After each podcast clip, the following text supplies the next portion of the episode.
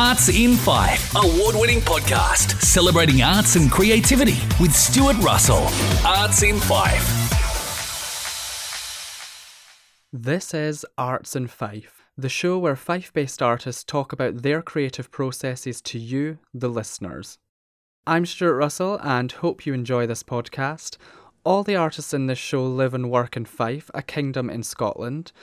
I created this platform to share an awareness of local contemporary culture, and I urge all of you, wherever you reside in the world, do support local art.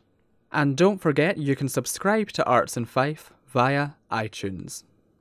First, we speak to Lynne Evans, a painter who lives in the countryside, just outside St. Andrews. Lynne talks about her own work and life as an artist.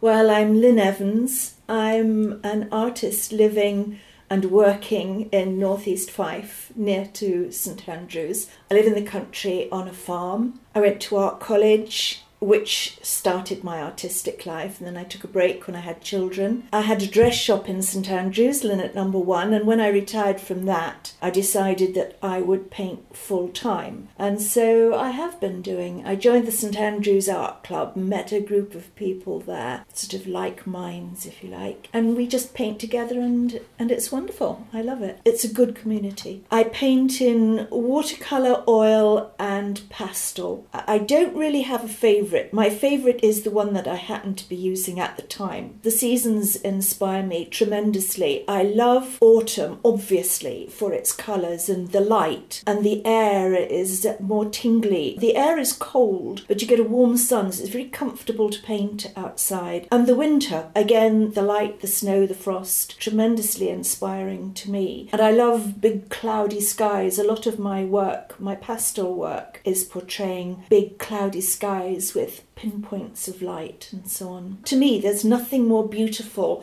than a piece of land, a garden or a field or a forest covered in a thick frost. That, to me, is just sublime. At art college, we were taught primarily to draw, and I truly believe that the fundamental thing for all artists is an ability to draw and to see, to really look and to see and understand how things work. Going to art college teaches you to see things in a different way. I think every young person should have 2 or 3 months at an art college when they leave school. Even if they're never going to pick up a pencil or draw in their lives, it will just teach them to look at the world in a completely different way and to love shape and colour and rhythms. And it's something that will always stay with me, and it would stay with everybody if they had the opportunity. There's an awful lot of misunderstanding about art. I think a lot of people are a bit frightened because they look at an abstract picture and they think, God, I don't understand it. I better not say anything and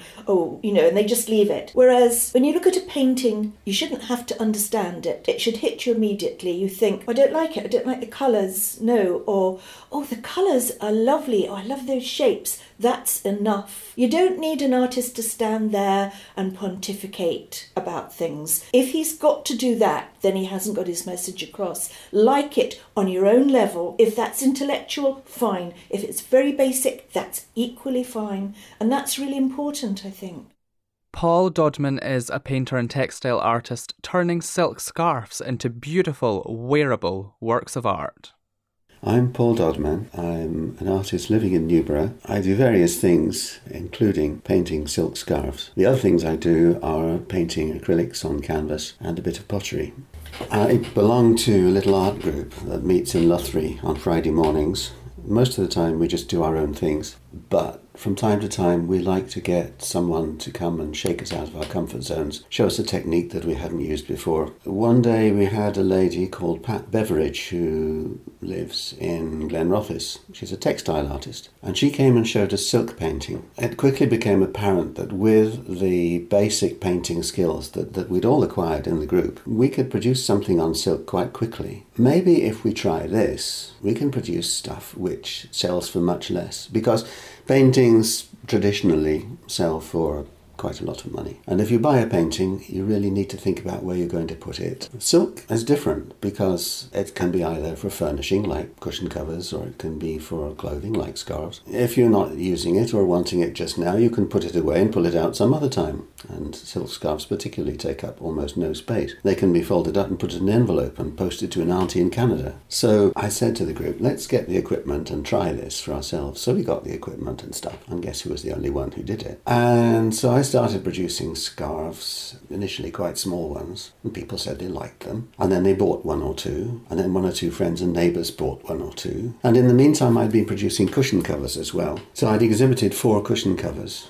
and they sold like hotcakes. I thought, there's definitely something in this. We'll do scarves next year. And they've gone pretty well. I regularly sell a dozen or so and get a couple of commissions. So that satisfies me because it means I'm doing something that is enjoyable, which other people like enough to pay some money for. They're not hugely expensive, but the other nice thing about it is that your design can be little more than a doodle. Sometimes the doodles are best. If you put too much in, it can be too strong and people won't want to wear it. You've always got to remember that it's going to go around somebody's neck and it has to go with other things that they're wearing. So it's quite interesting when you get people coming in the open studios because they look at them, and some of the ones that I think are my best ones, they pass over and they take others which are really quite simple. It's a bit like doing abstract painting. Although having said that, I have done some landscape scarves which have been quite popular. It has taken me away from my more serious painting quite a lot because you can get this sort of quick expression of little ideas, colour schemes, doodles, and that is quite satisfying just to get that out of your head. And also, a painting is a bigger investment in time and energy and thought and everything, whereas a scarf is less serious. You still have to put some skill and thought into it. I'm influenced by all sorts of things, but mostly patterns in nature and colours in nature.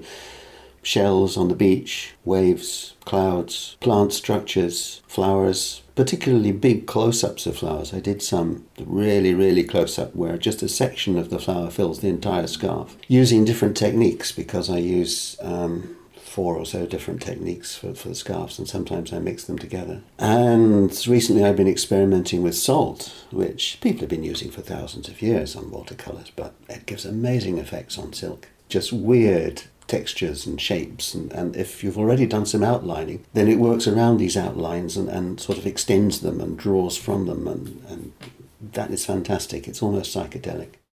Thank you so much for listening to Arts in Fife today. I am Stuart Russell. Remember to subscribe to the series via iTunes. Your support means so much to us all.